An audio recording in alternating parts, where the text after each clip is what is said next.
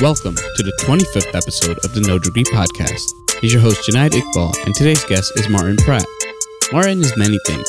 He's a journalist, a mentor to youth, and a marketer. He has a very diverse career that started in IT. Learn how Martin progressed through his career and the values and lessons that make him who he is today. Subscribe to our Patreon at patreon.com slash no degree. Every contribution is appreciated. This show isn't possible without you. Let's get this show started. Welcome to another episode of the No Degree Podcast. Today we have Martin Pratt, and I'll let you do the introduction. Sure. Hi, I'm Martin Pratt. I'm the co founder of a bunch of different businesses, particularly the one that I use most frequently is Unidad Media Group, U N I D A D, and it stands for Unity Media Group. I co founded that with my wife. I also I'm part of a couple of partnerships. One is partnership for a site we just launched called phillyabovecovid.org. And I partnered with uh, Ross Johnson, who is the uh, founder of Allegory Studios, um, which is a brand studio, brand content studio in DC. I'm in Philadelphia. I am a fellow of Poynter Institute, Poynter and the uh, Charles Koch Institute have founded a press early career journalism media fellowship. It's kind of a long, long term. But basically what it is is that they help you for your first for the first year that you're with them. They help you get paid, one. But two, they actually mentor you, introduce you to other journalists who have well established careers like NBC, CNN, Daily Beast from a high level you get a grounding into the industry, and then from a grassroots level, you get a lot of a lot of. We have workshops. Um, we finished our fellowship officially on May seventh, and obviously, as we're through uh, Corona, we're not going to have our ending session. Uh, we're going to have it in person. We're going to have it online. But this has been a year, and every week for an, about three hours, once a week, we would have a workshop, a pretty intensive workshop on either writing, videography. So that was a really, a really great blessing. I started it in 2019. At the same time, I'm part of something called Solutions Journalism Network. So as we call it, SOJO, which is really around, I call it the uh, new language for a new operating system for journalism. And the reason why I call it that is because everything you do is under the lens of what's the solution not what the story is, not what's the headline, should I click on, but you looking into a story specifically to find where there's a solution. Is that solution applicable across the country or different, different situations? Because we are also in 166 countries. So solutions journalistic, solutions journalism or solutions journalists are looking around the globe for solutions and reporting only on solutions, not on, I call it non triggering news because a lot of news, especially today, will make you depressed, uh, will trigger, you know, all kind of traumatic moments for a lot of people.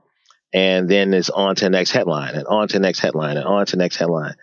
And I think that's going to be an outdated way of doing news because the amount of stories that has been kind of coming since 2015 is at this rapid pace that I think the mental and the emotional spirit can't handle this.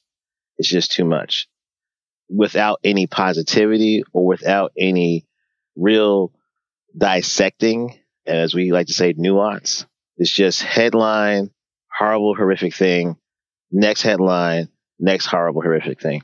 So that's what attracted me to solutions journalism. And I'm a fellow there for this year and again, we meet once, a, well, within we meet once a month and we have less of a workshop and more of a discussion about what's happening and, and how we can report on it differently. And then I just became, I just graduated from the Young Turks Video Academy, YouTube Academy.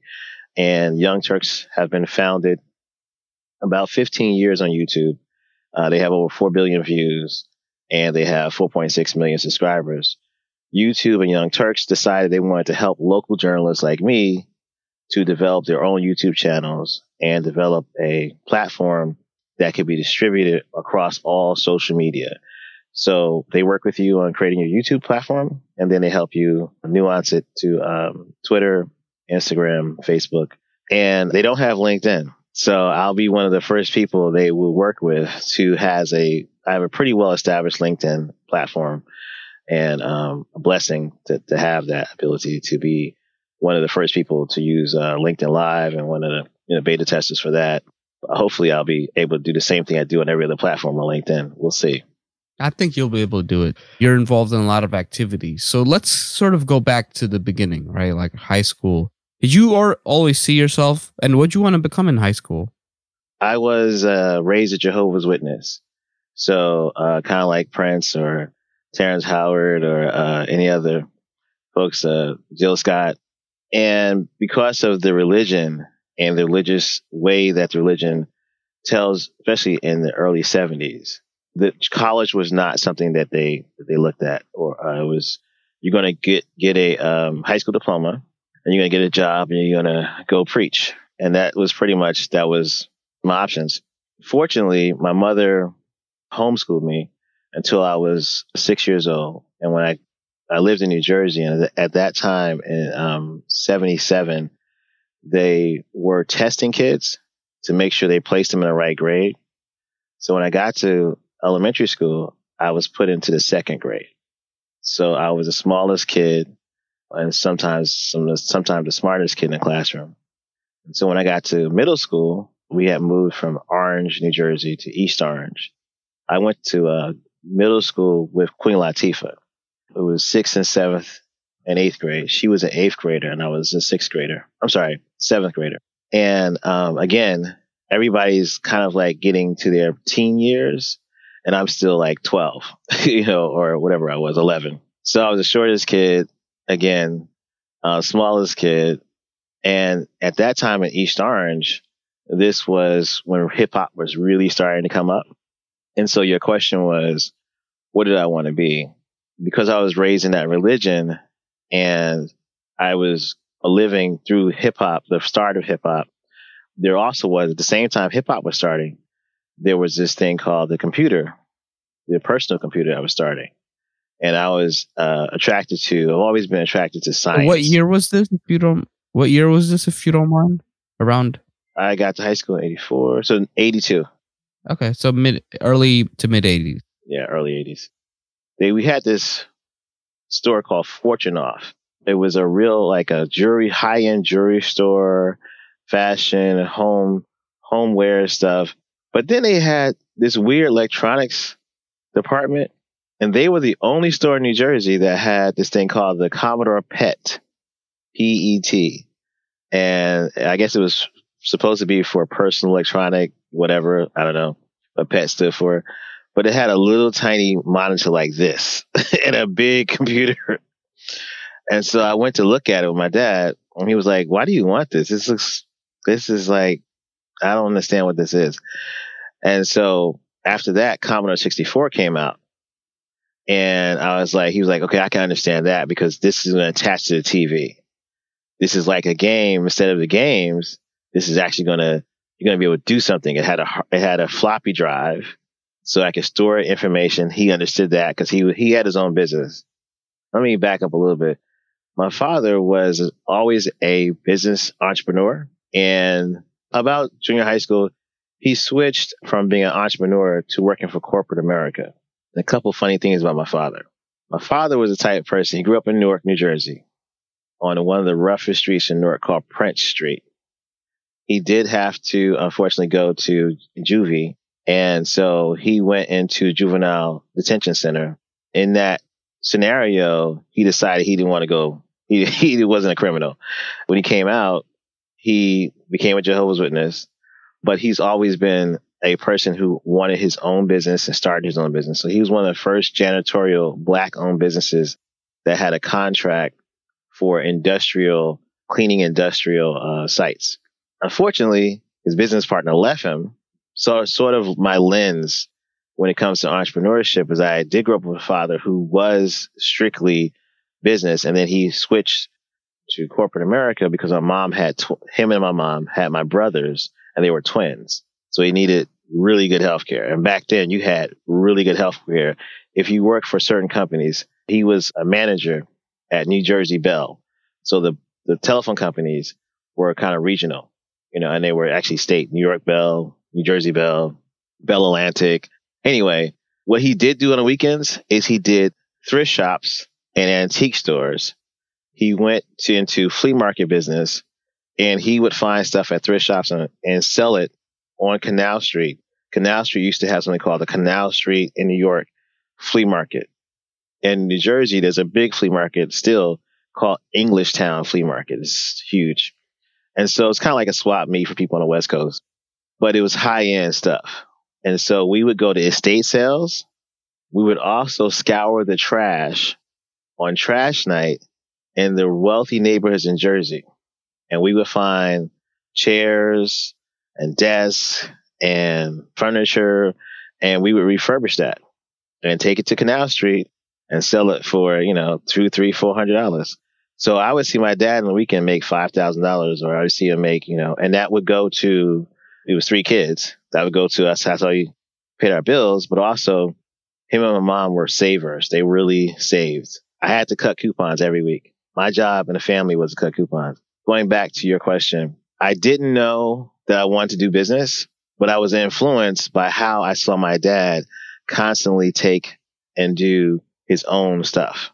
I never got the concept that I had to go to college. One, the religion was like against it at that time. And then two, I actually went from middle school. I went to a vocational high school called Essex County Vocational and Technical Career Center. And it was right up from Essex County Community College on uh, West Market Street in Newark. They had a program where you could work a week and go to school a week. So that's why I went there. I went there as soon as I was going to be a sophomore. I was going to get my job.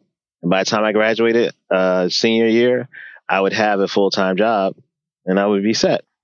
It did work out that way, sort of. it didn't totally. Computers came out. So it's 84. I'm in high school. The IBM PC came out. That, and then the IBM PC XT and AT. The AT was the first computer with a hard drive. We had brand new IBM ATs in this school downtown Newark. I don't know. This is a common thread through my life. I don't know that people notice things, but I definitely try to help people see what's a theme through your life. I just happens to constantly be in the right place at the right time. Here was a school in Newark that only had 200 kids for high school. When it's three o'clock came, that high school turned into an adult school. That school got really good stuff because the adults were paying the county to go to that school, like you would, t- uh, like ITT or DeVry. But the high school students benefited from having the best equipment on the freaking planet. And it was like you could go from there and go right into whatever career you were because you had you were at this the level of an adult and you were you were getting that for three years. So when the computer came course came, I jumped on it. And a guy from the Port Authority of New York, New Jersey, which is the agency that handles the tunnels, the bridges, the airports. He was a Hispanic brother and he was the first Hispanic to be in the C suite of the Port Authority. He handled what's called financial planning. So the gate fees for the airlines, the tunnels and bridges, the collections, he was in charge of planning all of their stuff for every tunnel, for every bridge, for every airport, LaGuardia, Teterboro, JFK, and Newark. He came into the high school and said, I need somebody that can teach me, him, how to transfer from dumb terminal, which was what they used to use back then, the mainframe computer, your terminal that you typed on had no hard drive. It was what's called a dumb terminal. It just reacted to the mainframe. So the mainframes would get hot and the system would crash. And then your department was just sitting there for hours waiting for IT to reboot the mainframe. So when PCs came out, that meant that, oh, we can work full time. We can be independent of the actual internal network.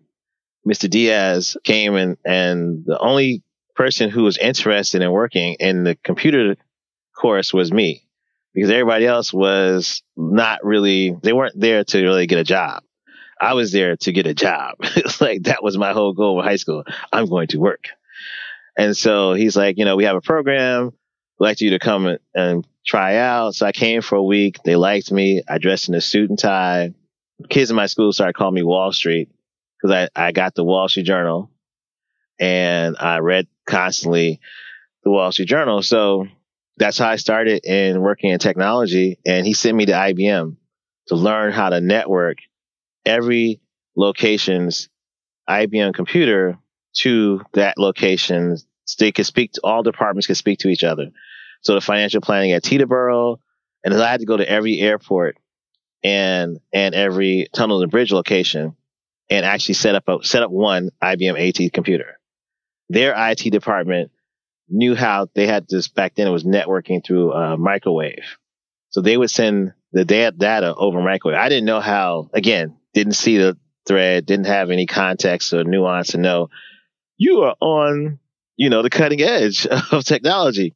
What I did learn through that process was that everybody, when they heard there was a kid who knew computers and that computer program, because back then we didn't have Word, we didn't have Excel or Access. We had something called SuperCalc 123. We had something called DBase Plus, and then we had something called WordStar 2000. That was before WordPerfect. But these programs would sit in a computer, and then you could actually print to a, a dot matrix printer, and back then was Okidata was the best printer. So I was teaching CPAs who normally worked on wrote stuff down and wrote it down and put it in a ledger. I was teaching them that you could put on the screen and the spreadsheet could add things up. They, I was like this wizard. It was magical, you know. I was two years ahead, so I was only I was working full time at 15 years old. I mean 14. I graduated high school at 16. So I was a kid, but I was wearing a suit and tie. I had a briefcase, and I read the Wall Street Journal, and I had been reading the Wall Street Journal since I was 10. So I could talk to adults, and I could talk about exactly what was happening in the economy at that moment and how it affected the transportation industry. So I wasn't just somebody who was just there to fix their computer. I understood the context, the surrounding of why they needed this information and what was important about printing out this information and how it affected the transportation between the two states. So it was a really interesting position. And after that, when I got out of high school, they offered me a full time job at 45,000 and I turned it down. And I worked for a publishing company. My next job was at a publishing company. And the reason why I turned it down was I realized that I was never going to really rise up in a company without a college degree. You could take these different civil servant tests that they had internally and you could get to a certain level, but you were only going to get to a certain level without a college degree. Now, if you had a college degree, you can make 120,000 back in the, in 84 there. And 45,000 was a lot. Yes, then. it was. It definitely was. But that meant when I was 20 or when I was 22, I would still be making the most I could have made without a high school diploma there was probably about 50. I would have to be a library clerk. I actually went to, they actually had me go talk to a woman who was this senior level library clerk. So she was in charge of computer disk and the library um, data. And that was a boring job. That was just like, it's not dealing with people. It was in this mainframe area. And I was like, no, nah, I can't do that. So to me, there was the dead end situation. And my parents were like, you turned down 40, you know, they were like, what, are you crazy? I got out of high school as, when I was 16, but I turned 17. My birthday's in July. So I did turn 17 after leaving high school. And I goofed off a little bit because I had money because I've been working for two years. And my parents started charging me rent. So I knew I had to find a job because they were charging me market rent for my one room. They were charging me like 300 bucks. I found a publishing company and my parents were like, we're moving out of where we lived at North Jersey to South Jersey. So it's a really nice place. My dad also, he, uh, he did real estate too. So he flipped houses on his own. Back then there was a guy called Sonny Block and he came on AM radio and he taught you how from AM radio, he spoke for eight hours a day almost. And Saturdays, he had it all day. He did 12 hours on Saturdays. So you could call into the show, stay on the phone with him for an hour, work out your problems, and got off the phone. You were like, okay, I'm going to bank to Monday. I'm going to do this. I'm going to do that. So my dad would buy houses in Virginia Beach, South Jersey. The house that they moved to, my father got it on foreclosure and it was worth a hundred and he got it for like about 10 and had a pool. It was on the country club course, the golf course the golfers would hit balls over into our yard and my brothers would started collecting balls and they started selling them back to the golfers. We're down in South Jersey. I'm not near New York anymore. And I'm feeling like I'm closed in. And then my parents are like, you got to come in at 10. And I was like, 10? I'm like, I'm paying rent here. like, like, and I was trying to get a job in Philly. I actually got a job first. My first job in, in down there was uh, at Graduate Hospital. I just couldn't do it the curfew. So I said, I'm leaving. I'm going to Brooklyn. And they're like, what? Who you know in Brooklyn? I was like, I found a roommate. And I found a roommate and I worked for a publishing company for two years before I started working at World Trade Center. After working at World Trade Center, I worked for a law firm. Again, no college degree. I was what's called a network administrator. So they had a network of 15 computers. They were all networked through Novell software. I ran the network, but lawyers, and this is the thing about the 80s, everybody discounted techies. They, we weren't the techies of today. So the lawyers always ask me if there was anybody else to do something.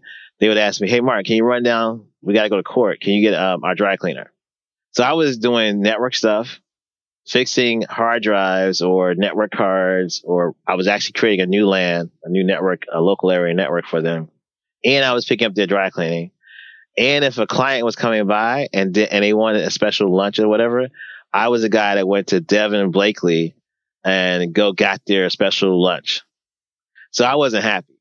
I was making decent money, but I wasn't happy. And I had benefits. But it was also one of the cool things was it was in the World Trade Center 70, 72nd floor. It was, you know, every day I walked the World Trade Center. And back then, in the middle of the World Trade Center was a courtyard.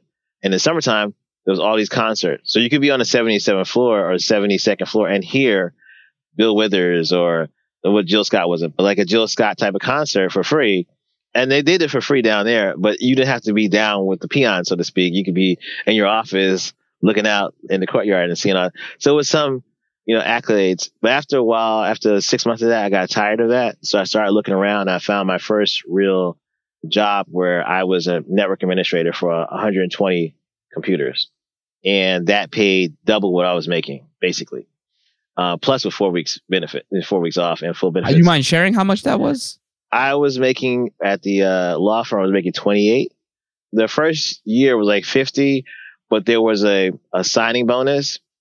And if I contributed, because it was a nonprofit foundation I worked for, it, it was funded for the, from the Ford Foundation, but it wasn't part of the Ford Foundation. It was called Fund for the City of New York. And it's right, it's still there. It's on 6th Avenue, uh, Avenue of the Americas, right up from um, Canal Street. My transition was rough because the law firm didn't want to let me go. So they brought me in as senior partner. And I say this in context just to give people the name of the law firm at the time. I don't think it's gone, but uh, it's called Serko and Simon. So Mr. Serko lived in Long Island and had a ranch. Everything in his office was about horses. So Mr. Serko, the senior partner of the law firm, called me into his office. Imagine a guy who kind of looks like Donald Trump, but half the size. That was Mr. Serko. So he goes, Mark, my wife tells me you're going to leave us. You know, he's got the big corner office. He's facing Broadway. You look out his window, and you see the whole entire Broadway. Beautiful, spectacular view. But it's this little guy at this desk, this huge desk, and really all you see is head. So I'm sitting there like, and, and he has those chairs where you sit down, you're like this low, and he's like super high, and you're like, you know, so you're trying to constantly sit up. Anyway, Mr. Serko goes, we can match whatever you found. I'm like, oh, hmm. kind of had my heart set on leaving, but you know, okay. So I told him how much I was making. He's like, you're making what? You what? Again, people didn't respect computer people back then. He was like, yeah, we can match that. But here's the but. And here's how people treat you with no degree. You can match that. I just need you to double your hours. And that's done a lot in law firms. I mean, not so much today because of Me Too. And, you know, we have a lot more people are afraid today. You know, corporations are afraid. They're not like they used to be. You know, it wasn't just me they treated that way. They treated the secretaries, the paralegals. They billed a client for 100 hours that you did. They wanted to bill a client 80 hours, the 40 more hours. You know, they wanted me to work 80 to make my extra 28. And I was like, that's just me working. What? Yeah, that don't make sense. Right. And so I said, no. He's like, no. I said, yes, Mr. Serko, I'm, I'm pretty much not happy here. And I'm pretty much decided to leave. I just put it point blank. So his wife asked me for an exit interview and she said, I need you to tell me. Now she looked like Judge Judy. He was Donald Trump and she was Judge Judy. They both the same height, four, four, 11. And these little people who are really outside, huge ego, huge conversationalist. So she was like, I need you to tell me what's going on. Why are you leaving us? I ran it down. You're abusive. You're not willing to pay me what I'm worth. I'm the only black guy here. You have me doing mail. The mailroom guy was like, I don't know, 70. So he wouldn't come in half the time. And if he didn't come in, they expected me to sort mail. And I was like, I actually have been trained by IBM. Like HP, I'm an HP certified technician. You know, back then it was a big thing because HP laser jets, picking up your laundry. She said, "Well, what if, we, what if we stop all that? You don't have to pick up laundry. You don't have to do dry cleaning. You don't even have to do the mail. Like it was a big thing. You don't even have to do the mail. I think I wasn't hired to do the mail. That was not in the job. This is my original job. The description you had in in in New York Times, that's classified. I always kept people's job listings. That I didn't know it, but back then, but but that's how you can you know say, look, that wasn't part of the deal. She, she smirked at me because she's like, oh, he's smart. He's one of those smart guys. Okay. She's like, well, tell us what we could do better. And I was like, be transparent about what you really want. And so we left on decent terms and the, the firm shut down, thank God, before 9-11. I say thank God because I, I did like a lot of people that worked there. Mr. Simon, who was a younger partner, he was cool. He understood and he didn't even, he was like, he actually gave me a going away gift of a briefcase and stuff. He was not like the other, the other older partners. Anywho, got to the, the next job and killed that job. That job was the bomb.com. I had a great boss. It was a very progressive place. So we worked with God's Love We Deliver, which had been started by uh, David Geffen and the Geffen Foundation. They were right up the street on Sixth Ave. I didn't realize it, but man, I moved from like Wall Street area to and World Trade Center to Tribeca and Soho. And I was like, but I didn't, I didn't, I was a kid. I didn't really understand the significance of what I was, you know, where I was getting at. But gay men's health crisis was just starting up. And that was really one of the first forward thinking foundations to help the gay community deal with the ravages of AIDS and HIV. So I felt really blessed to be in the mix on the nonprofit side and we didn't just deal with uh, small nonprofits, we did large nonprofits, and we also dealt with community based nonprofits. So I went around the city helping people with their computers, or I mean, from a I maintained an internal network, and then any nonprofit that was funded by the fund, I actually helped them set up their local area. And this is this was uh, la, la, la, la, la, I want to say like 92, 93. So local area networks are starting to people were starting to understand if I have five computers, they have to be networked and we can share a printer and we can share email. And then, then was when the dot com started coming. At home, still living in Brooklyn, I actually was the person that ran the, the internet side of the first African American internet cafe. That was founded by Spike Lee. Again, I'm with Queen Latifah. Dana and her mom were investors. Uh, Tracy Chapman was an investor and is an author, famous author called Alice Walker. Her daughter Rebecca and her girlfriend at the time, Angel, were the proprietor proprietors of Koko Bar. So if you Google the word K-O, K-O Bar, this was in Fort Greene. At that time, also what was happening at Fort Greene was poetry. So Jessica Care Moore, Saul Williams, all these giants in black poetry now was really coming up and living in Fort Greene. And we had this Wendell Pearson, the actor, well, not Pearson, Pierce. Of course, Spike Lee's office was around the corner. He also had Spike Lee's joint. That store was right there. And I lived on what's called Fort Greene Place. So I lived around the corner, still working. But when I came home, I hung out and I ran an internet cafe, uh, the internet side. So, and at that time, that cafe was spending $600 a month on something called T1. Oh, I remember T1. It was expensive and, it was way overkill.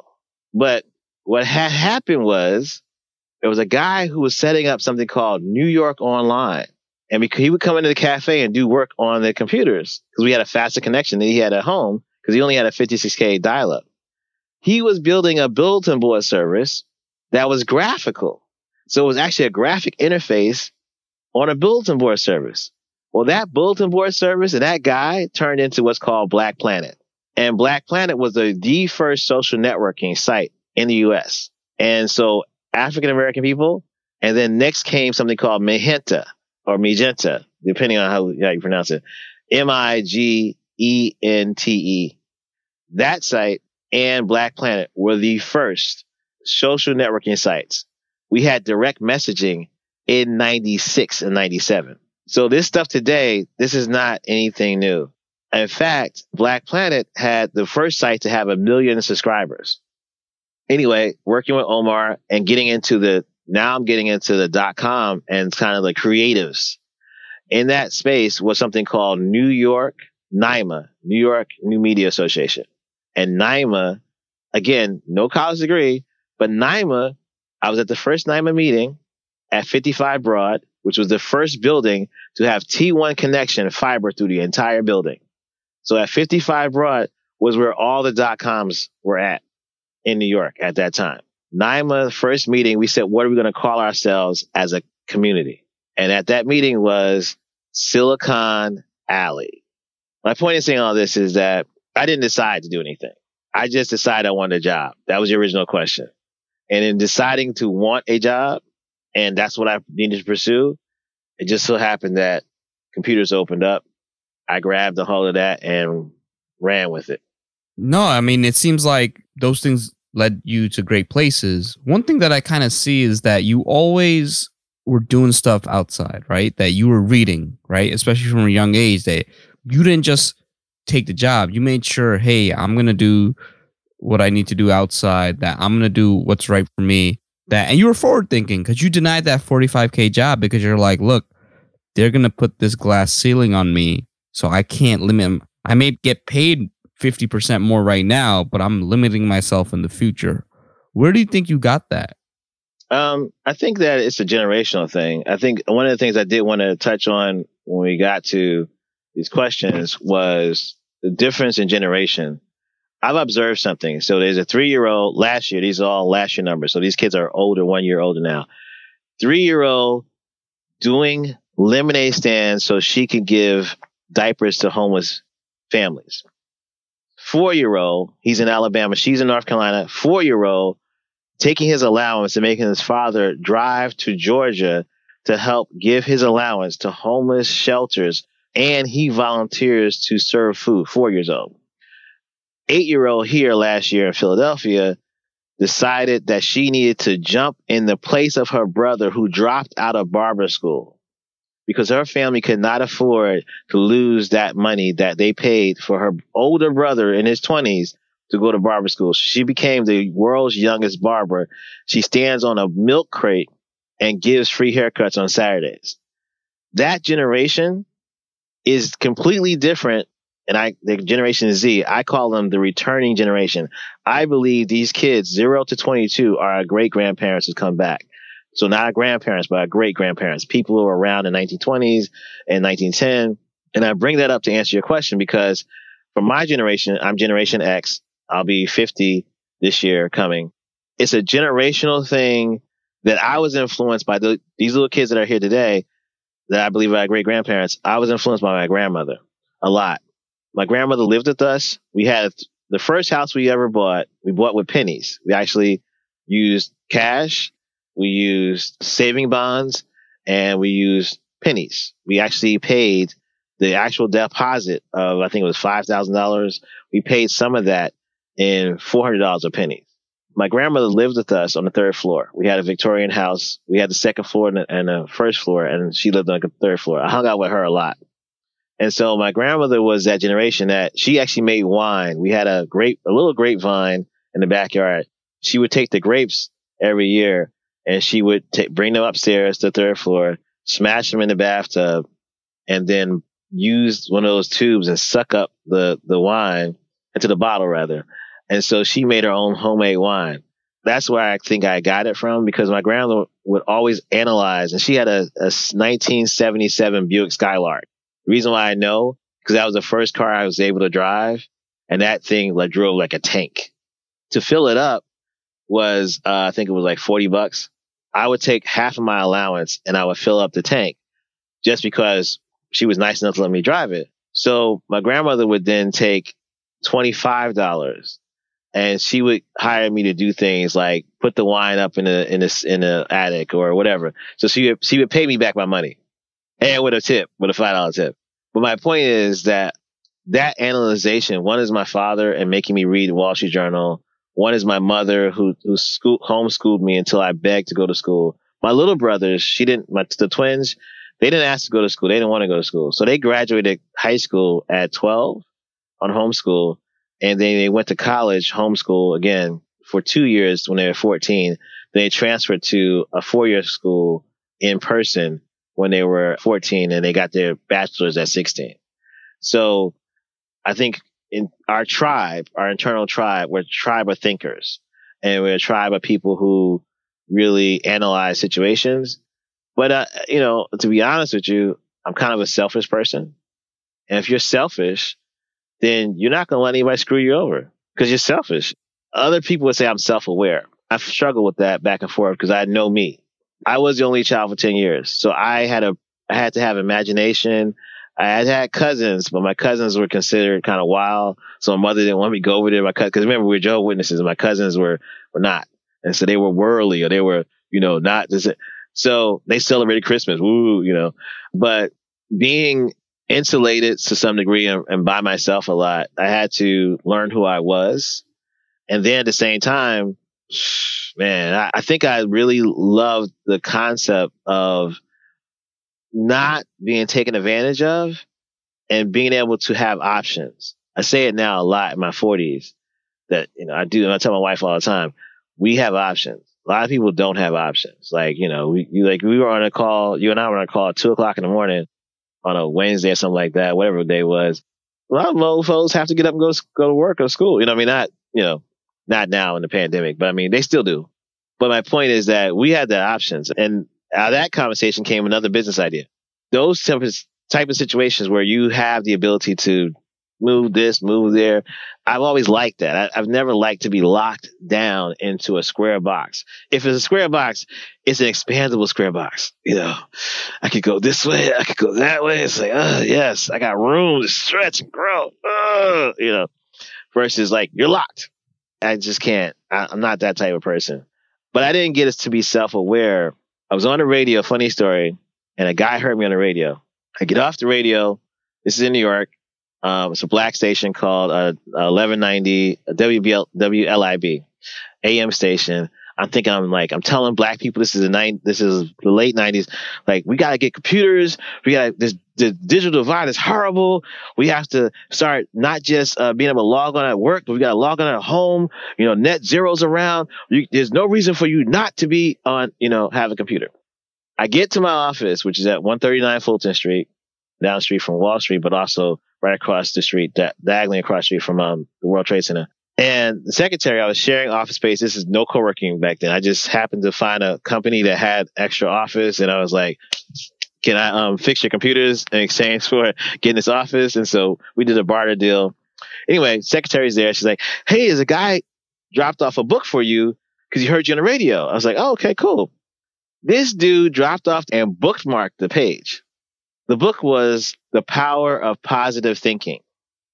And his note inside the book was, young man, you are so negative. You need some positive thinking in your life. This was a guy who ran the NAACP. So at that time, the, the, the NAACP national uh, state office was on Broadway and it was not too far from Fulton Street. So he walked over from, he listened to me on the radio, walked over from the office. Cause I, I've always been the other thing I always did was I always told people exactly even when it, even early on in the web, I always listed my address or my number or prices. I was one of the first people in New York that sold used computers and listed the price on Yahoo's listing. So if you Googled, uh, it was called uh, PC PC Consultants of New York, and if you Googled us or went to not Google but Yahoo does, you would see that the price right on our listing. It wasn't like in our description in meta tag the data, I had the price of what we charged. So everybody else was like, come find us, give us a call. It wasn't a sell sell industry back then. It was it was a nuanced industry where it's it's weird and computers. And I was like, no, people want to know how much it's going to cost, and they because they're looking at ads in the paper for for a CompUSA or looking at I got to compete against the big boys. So the way for me to do that was to list everything. So anyway, he knew my address because it was listed, and I said it on the air.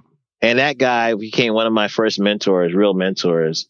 But he gave me that book, The Power of Positive Thinking by Dr. Norman Vincent Peale. It's an excellent book. And at the time, Dr. Peale was at this church called Marble Collegiate.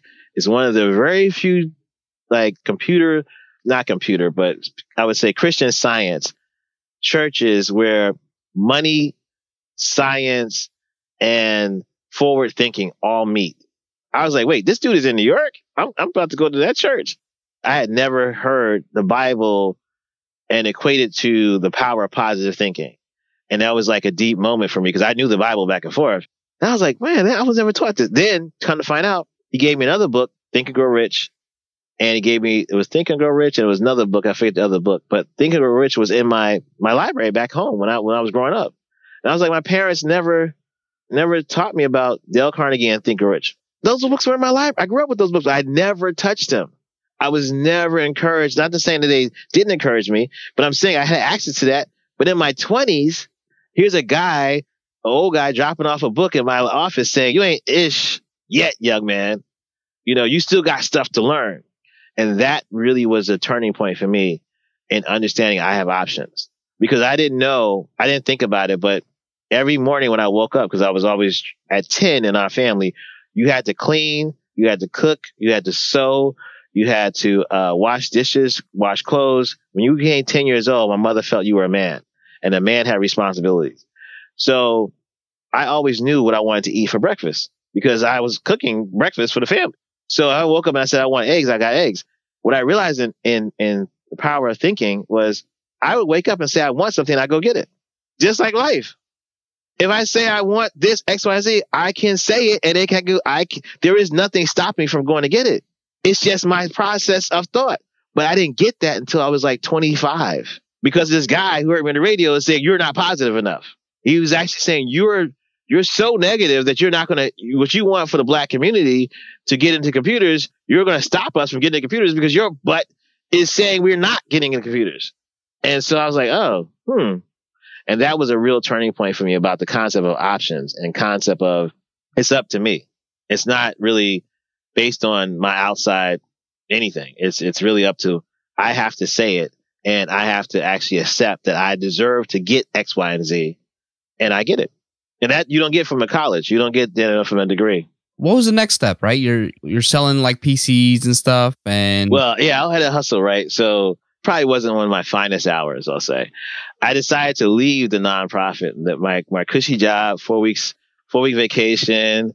We had free food, bro. We had like, and it wasn't free yucky food. It was free good. This is Tribeca. So yeah, man, I was, I was an idiot, but I decided I wanted to be a consultant and I can make just as much money getting a contract as I could. I could double what I was making at a, at a fund for city of New York, which was true but I did not, I didn't realize how much I was one person and I would have these contracts for 25,000.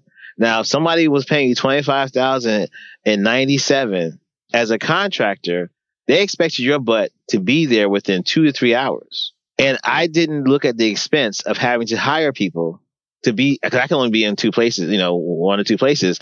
I had contracts up and down Manhattan, small nonprofits 10,000 here, 25 here. So I was making 100,000, but probably my expenses were 150. I've quickly learned that I could not do contract work.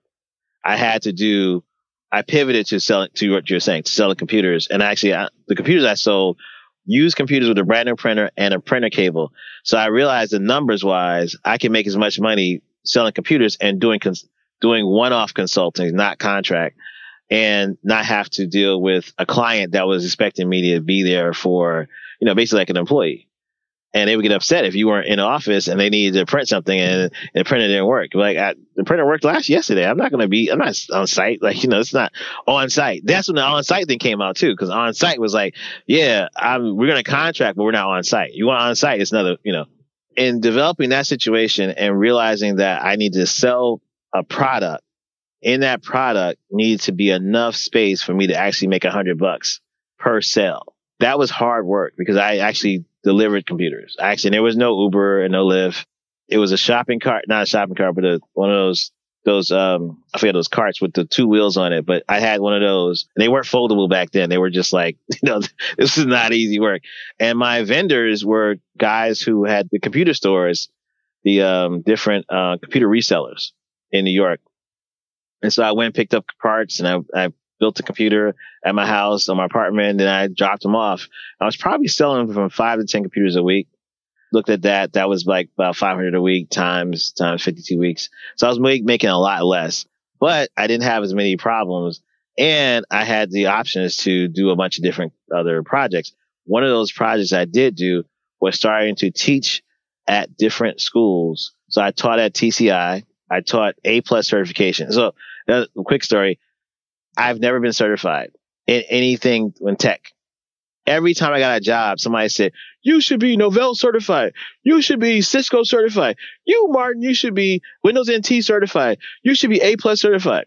And I would look at them and go, that sounds like a good idea. One question. Are any of those things out when DOS was out? No, no, no. I predate all that stuff. I learned COBOL and Fortran in high school. So I predate all this stuff that's certified.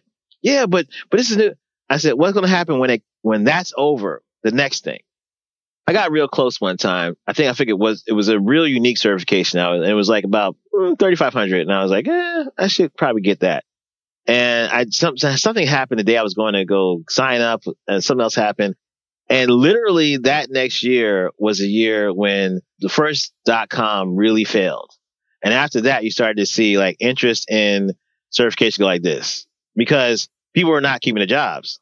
So being certified didn't help you get into a tech IT department. It helped you really when you're trying to convince customers they should buy something from you. So anyway, I taught A plus and in the hood at uh, Bushwick High School after school. I taught at a high school in Harlem called Wadleigh on 105th, 113th Street. I taught an adult education course after school and I taught computers there and taught at TCI. At TCI, they let me bring in old computers and I could repair those computers. The class, I use the class as a way to fix my client's stuff or to build new computers. And one of the things, if you finish a course, I gave you a used computer. So that was unique for TCI. They didn't have anything. No one, no other school had that where you left with a computer. Now they start, a lot of them started after I did it.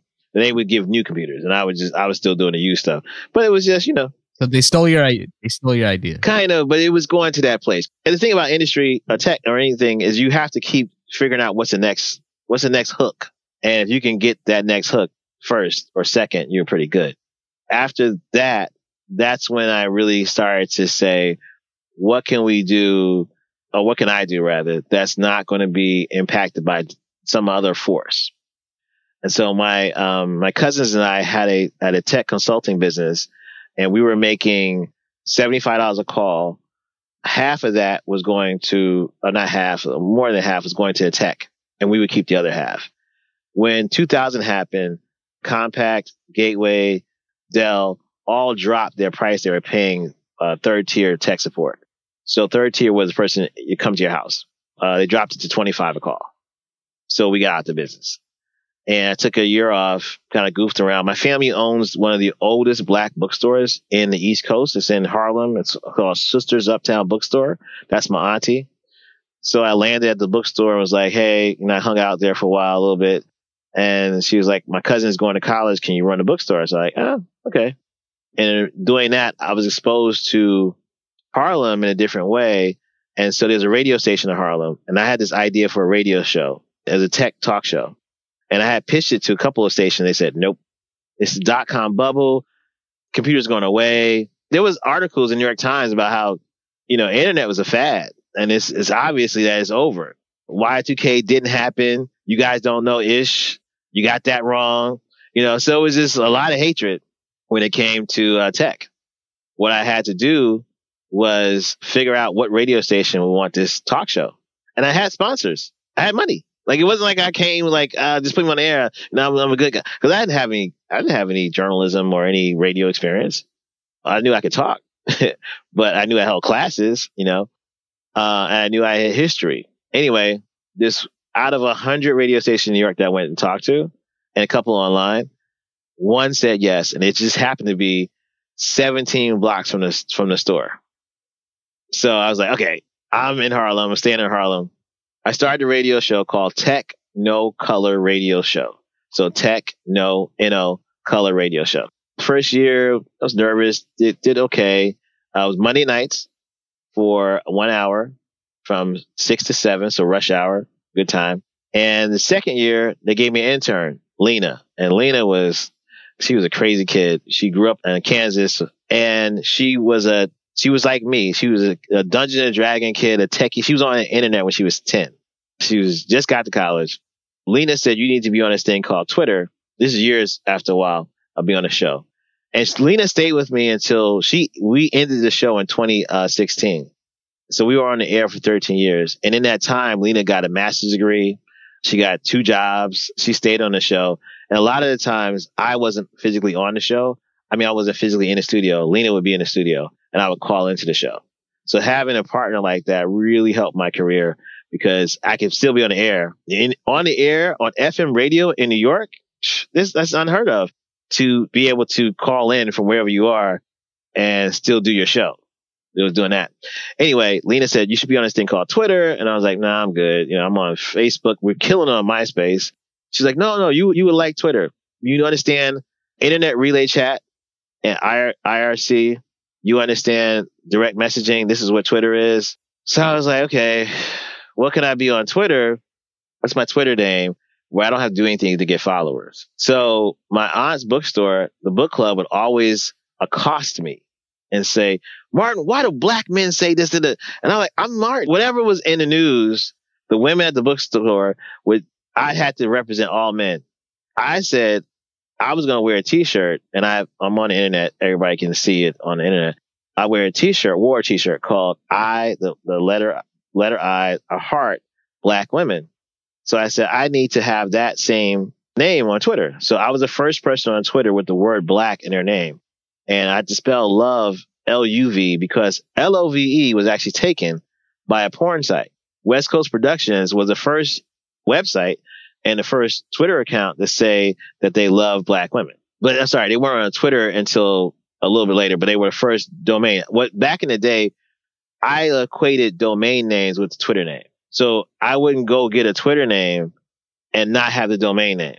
And so I couldn't get I love black women because they had that domain, but I could have got it and spelled it differently, but I know it would equate back to their website. So I'm like, I don't know, it's not good.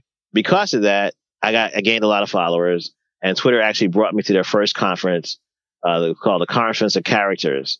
So I was considered a character, a 140 character. That's kind of how I became my social media and my journalism really started online, started there on Twitter. You sort of used the tech to sort of slowly kept flipping it, and it was like a slow transition. Did you ever expect to sort of be where you are today? There was not a plan. I can't make it say, dude, you the next chapter after that life is even crazier. This this last four years has been unbelievable because I went from the radio show and being able to do the radio show. A guy offered me a job on Twitter. He said, "I want you to open up our offices around the country. We're a media company, and we want you to go around the country, open up offices." So I said, "Well, where's your office in New York?" And he was like, "I'm coming to New York on Sunday. Let's talk." He tweeted to me this. He didn't. It wasn't a DM. This was a tweet. So I was like, all right, I, I knew the brand. It's called Rolling Out. They were like the black, um, or they are like the Black Village Voice. They had they had boxes in New York. They gave away free back in the day. Village Voice gave away free movie tickets, and so you had to come to Village Voice office and pick up the tickets. Rolling Out, you just go to the go to the box to Magic Johnson Theater and get the ticket. So I knew the brand. Came to New York. He was true to his word. Gave me a contract right there on the spot. I started working for them. The first thing I did was cover the BMI Awards, which is the publishing industry awards for music. And on the red carpet, there was back in the day was an app called QIK, Quick App. And Qik will let you stream directly to YouTube and stream to Twitter. And so I had Qik on my, my iPhone 3. I was online on the red carpet. Next to me was VH1. And on this side was BET. They had the cameraman. They had the lights. They had the boom mic front. So it was like four people. I'm there with this little black iPhone. And who comes up? George Clinton. So George Clinton with the, you know, must the, the, with the beard and the, the rubber bands and everything, Bootsy with his big white hat on. I'm like, oh wow, I'm gonna meet Bootsy Collins. They come up to me and I ha- I'm on Twitter. I'm on the I Love Black Women feed. And they started talking to me and I'm saying, they said, what are you, where's your mic? Where's your, I said, it's all right here in his phone. They're like, what is that? This is around the time when Oprah had just got on Twitter with Ashton Kutcher. So people weren't really, you know, celebrities weren't really understanding what Twitter was. I showed them and people were going crazy on my Twitter feed, and they were saying all kind of comments. They were saying, "I love your music." They're, like, "Oh man, what you what is this Twitter thing?" And so they stood with me. The chime goes off. BET never got the interview. They left VH1's interview because they were looking at me with the t-shirt, I love black women t-shirt on. And I'm just a single guy standing there and there's all these media outlets. So they're trying to figure out, they're intrigued. Like this, he's just standing there by himself. Like, let, so they didn't finish the VH1 interview.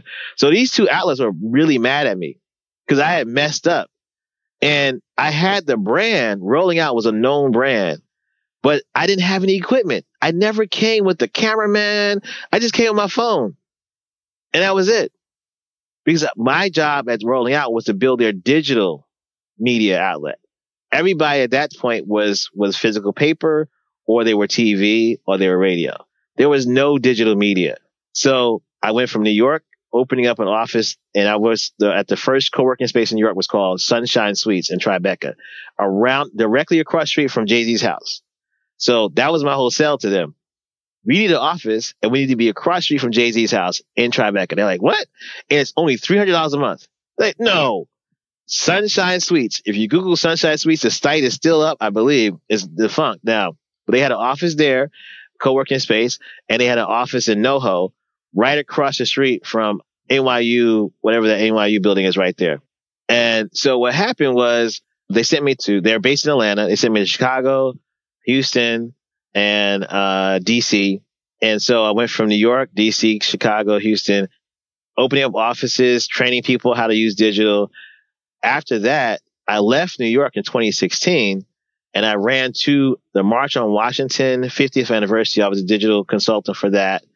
And then the American Federation of Teachers hired me to help get the vote out and teach older folks who at union halls how to do Instagram when they voted in 2014 around 2014, 2016, there was a lot of things around voting and Obama and all that stuff. So I got more uh, political savvy and more political contracts in that time. And actually, Robert Cornegy, who is a city council person, he was my first campaign that I was a digital strategist for. And Rob, we won that campaign. And so I ran Rob's social for his campaign out of Bed-Stuy. But as that's happening in 2016, I moved to Atlanta. When I moved to Atlanta, a guy that I knew said, what are you doing? I said, Oh, I'm trying to figure it out. Just hooked up with my fiance. And he's like, I want to have a program I'm pitching to the White House. I want you to, to run. I was like, hmm, okay, what is it? We're going to take 20 kids out the hood, put them in a place like Chelsea Market. That's right. So the Chelsea version of Chelsea Market in Atlanta is called Ponce City Market. It's on Ponce de Leon. And inside that building is Twitter, Google, MailChimp. And we're going to make sure these, these kids who don't have a college degree, they get trained in Java and they get trained in something else and we'll do job development. So they'll get a job in tech. I was like, all right, cool. Sounds good. Whatever. So we run the program. The White House does fund it. The city of Atlanta funds it. And we call the program Code Start. 100 kids applied, 20 we got in. We had a job developer. We had Agile trainer for the Agile system. You got $500 stipend every month. You moved into our apartments. After six months, you got $2,500 stipend. And you usually got an internship at a tech company. Uber came, Snap came, Home Depot. They interviewed at every major corporate company. Square, Square was there. Kabbage came. Like we had in Atlanta, it's the headquarters of fintech. So almost close to 60% of the world's transactions are done, financial transactions are done in Atlanta. So we had them have access to all this. Out of the 20 kids, we had to kick out three for breaking rules. Three left on their own. 14 out of the 14 that were left, eight became full-time programmers. We ended up having to teach them four languages. They learned Ruby, Python, Java front end, and Java back end. Out of that eight, two have developed two apps, not on their own. They're app, part of the app development team, and both apps are a million dollar apps. So I'm really proud of the Code Start program, but it was a challenge dealing with kids who don't have a GED, don't have a college degree, not necessarily techies, but they wanted to learn. So that was an intensive year out of my life dealing with millennials who at that point were mad. So that's half of this conversation was Hillary Clinton. The other half was, I need y'all to stop smoking weed. That was like literally because it was 18 to 25. That was the age range. It was hell, man. But they looked at me and the, the guy who started the program as a, you guys are successful because we started something that nobody else had thought of in the country. And we got it funded by the White House and all of um, tech corporate America came out and supported. Going from there, company here in Philadelphia asked me to come up and to, I was already consulting for them. They said, we, we're starting a new website. We need you to run the website. And it's called uh, EcoWord. So I ran that for a year and the funding was only for a year. So I knew I had to transition to something. That's when I went for the journalism fellowship. But for me, to your question, your original question, it hasn't just been like a straight line or I knew I was going to do this and go here, but how I got the trip and the journey is freaking unbelievable. And at the same time, um, it's been one full of options. It's one that leads me into my wife is a psychic. She was number two in Atlanta and she's number uh, like 11 or 12 here in Philadelphia. But in that journey, my options are her options. And what I do on social media or uh, digital strategy or SEO, she's now learned herself. And I love watching her do stuff that I hadn't thought about. It's intuitive or it's instinctual to somebody that learns from somebody else to take it to the next level. And so for me, it's not just a journey of options, but it's a journey of being able to give and teach others and then see them out succeed you or out think you in stuff you never thought about doing. And it's like, while you still are the OG, your people you touch, they go far and they, they do their own thing. And it's like, that's a great feeling. That is, that is. So this is a question, two parts.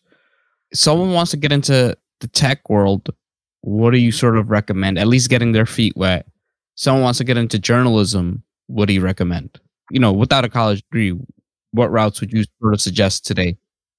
It depends on what part of tech they want to do. Like I think I think the question always is right, what do you want to do and why do you want to do it? If it's website and it's web or if it's uh you know apps and on a phone mobile and stuff like that that's a different path. So you got to start where do you want to be at. And then excuse me you really want to look at not look at these schools. You want to see what you can learn online first. So the first thing is if you're trying to be a developer would be go to get git hub github. And actually uh, even though you're an adult and you don't know coding probably there are some game sites that teach you coding. That's one of the first things I would say is even before GitHub is go to a type in the word game, gaming and learning code. There are free sites that will let you code a game. And as you learn to code the game, the if then statements are the biggest thing in the world and the value statements. Once you learn to code your own game, you're off and running. Now, the, the thing that these schools do not teach you and you have to do this in writing, journalism, in coding, in tech, not tech uh, hardware, but coding, is you have to build something every day. You have to write something every day. I don't care if it's a poem. I don't care. But in coding, you have to build a program. Build a program to teach you the, what's the weather going to be in Antarctica based on this year's weather. Build you know, just something small. The reason why you need to do that is because you have to stay current. You have to stay, your mind has to constantly be thinking. And employers, where we're going with employee employers is, I believe it's, I know it's Google and I want to say it's Twitter also are saying you don't need a degree. You need to, they want to see your Git, what's called a GitHub repository. GIT HUB is where programmers put their portfolio. Like artists put their pictures up, programmers put their portfolio up. If someone goes to your GitHub, they can tell you, tell how interesting your mind is. You may have a beautiful mind and they're trying to, they're trying to figure out this problem with, with, um, with virtual reality. And all the virtual reality programmers think a certain way. They need to bring somebody else who's more analytical this way or more creative that way. And they can read your GitHub and say, you know what? He would make an interesting junior developer. He or she might make an interesting junior developer. And they can look at, they can tell that just from your GitHub. So I told my kids all the time, you cannot, the kids that we had in Code Start, you can't call yourself a programmer if you don't program. Like, I don't care what you did last week. I care what you did yesterday. But Mr. Pratt, uh, that's just the way it is, bro. You don't have a degree. The other people can say, I went to MIT, I went to Stanford, or I went to Georgia Tech, or I went to NY, uh, New Jersey IT, or I went to, you know, New, New York School of Technology. You don't have that. So what you do have is what you did and what you do and how you do it. That's one. The only thing I would go to school for probably is if I was getting an advanced degree. I was trying to be something in science and go after a PhD. I would not start college for tech. I would start programming for tech. And then after programming, once you get your foot in the door as a junior developer, then you may see you wanted to run a department. So then you need an MBA possibly to run a department because you need, you need to understand how administration works and not necessarily from a college, you know, perspective, but just because the other people who want to give you the job, they have MBAs too. So they only get, that's the only thing you're getting MBA for. You're not getting MBA to deal with people because you don't teach you in college how to how to how to deal with people unless you're taking a psych course. Yeah, yeah. I mean, things are slowly changing, thankfully, especially in tech, because you know the best people in tech they just know. So it's like you want the best guy. In journalism, we have to write. Even if you keep a journal, literally uh, of your feeling, the process of writing is difficult, meaning the process of not so much the sentence structure and the grammar. I'm not talking about that, but being able to be honest. The problem we have today, I believe in media, media is that I don't know if you remember Keith Olbermann. Remember Keith? He, he would go on these rants, 10 minute rants about Bush. He was on MSNBC and he, he went to the sports network after MSNBC, but Keith Olbermann would rant for 10 minutes, kind of like John, John Oliver does or the Daily Show guy, Jon Stewart did. But like Trevor's feels more comedic, comedic. Sometimes, sometimes he just gets honest in his, his, his feelings. He has a shield. That's that's an interesting scenario. I think that foreigners or people not born in the U.S. have a shield that they don't necessarily have to drop to be accepted. Whereas Americans, we have to get. They want to see your pain. That's how writing is. Writing is sometimes a tool people use to deal with their trauma. The more you can identify what it takes for you to be honest and express your opinion. That's what gets people to continue to read your stuff. And so the process of doing that is the most important process. The next process, there's a term in journalism called early career. There's a lot of money. And I say a lot of money, maybe not, you know, in the next two years, but there's going to be enough money. But it used to be a lot of money for early career journalists. That's people who are just starting their career. You can get a grant. There are people that want to help you. Newspapers, radio station, television, they're always looking for somebody who has an interesting point of perspective. So the first thing is, what's your lane? What are you going to be in? Are you going to go after food? Are you going to do food politics? Like my lanes are tech, politics, culture, and business. Those are my four things I kind of, I straddle. I don't go out, I don't do sports. Never talk about sports. I don't do art. I mean, I, I love art, but that's not, I don't, I don't have a point of reference, but I know my four lanes. So the person has to identify their lane and then write in those lanes or lane. And then go to meetup.com and start associating with people in that lane. Writers groups, writers circles, just like hang out. And now it's, you know, we're stuck at home. So it's mad easy to find a group to hang out with because people are looking to freaking, you know, once you do that, you'll start to see jobs. Once, if you're looking for grants for early career, you'll start to, you'll be in a circle around people who are sharing information and you'll see websites that say this and say that. That's probably the first start because everybody's going to want to see a writing sample. And then what you can also do is offer your samples. You know, you can cover a story. You can actually write about a story and offer that to your paper.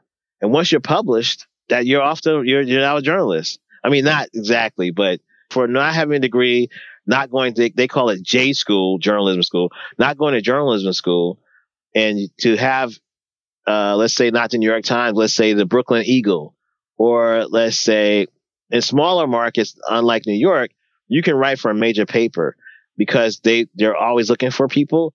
And a lot of the papers are being bought by private equity firms who don't give a F about journalism, but they only care about getting cheap writers. You know, the key to the game is being able to write for an established newspaper or established brand. Why would they hire you? Why would it? Because their owners are looking for cheap, you know, labor. And so you get the benefit from the brand and the nonprofit world of funders want to fund the next generation of writers. So you're an established writer because you wrote for this, this newspaper.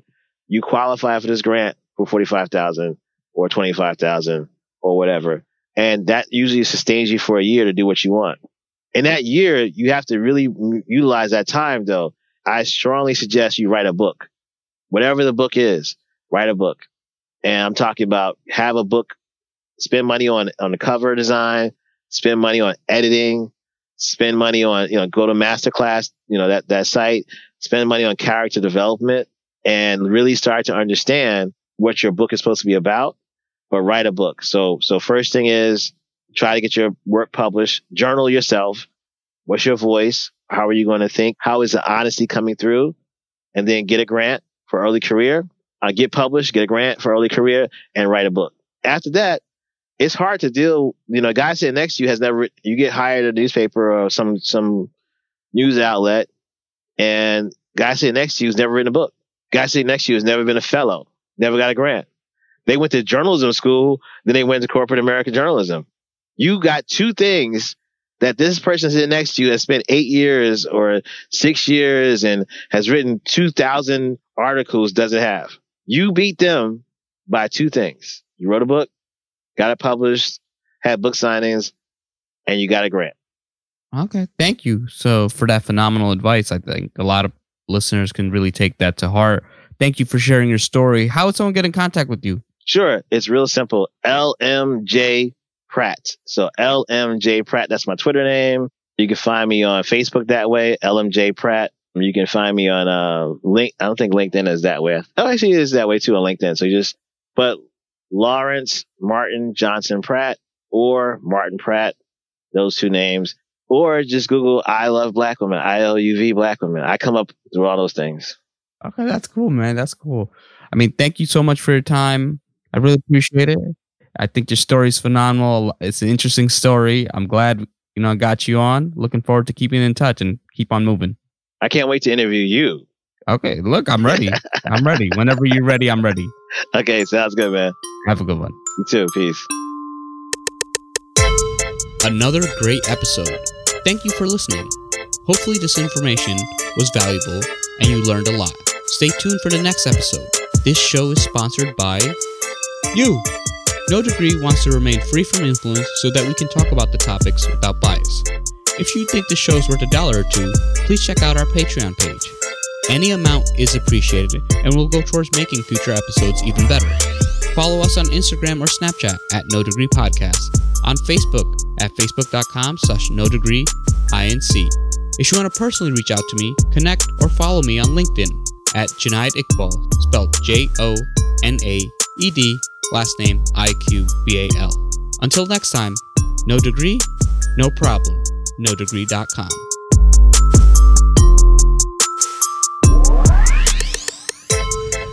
Yeah. So, you got no degree? No problem. No problem. Not at all. Any problem, we can solve We them. got this. Linked insomnia keeps us evolving, growing and knowing. Wisdom is flowing. If you didn't know, now you know where I'm going. I'm going. If you didn't know, now you know. Let's sing that again, everybody. No degree, no problem. Any problem, we can solve them. Linked insomnia keeps us evolving. We're growing in the knowing. The wisdom is flowing. If you didn't know, now you know where I'm going. No degree, no problem. Any problem, we can solve them. Linked insomnia keeps us evolving. We're growing in the knowing, the wisdom is flowing. If you didn't know, now you know where I'm going. Yeah.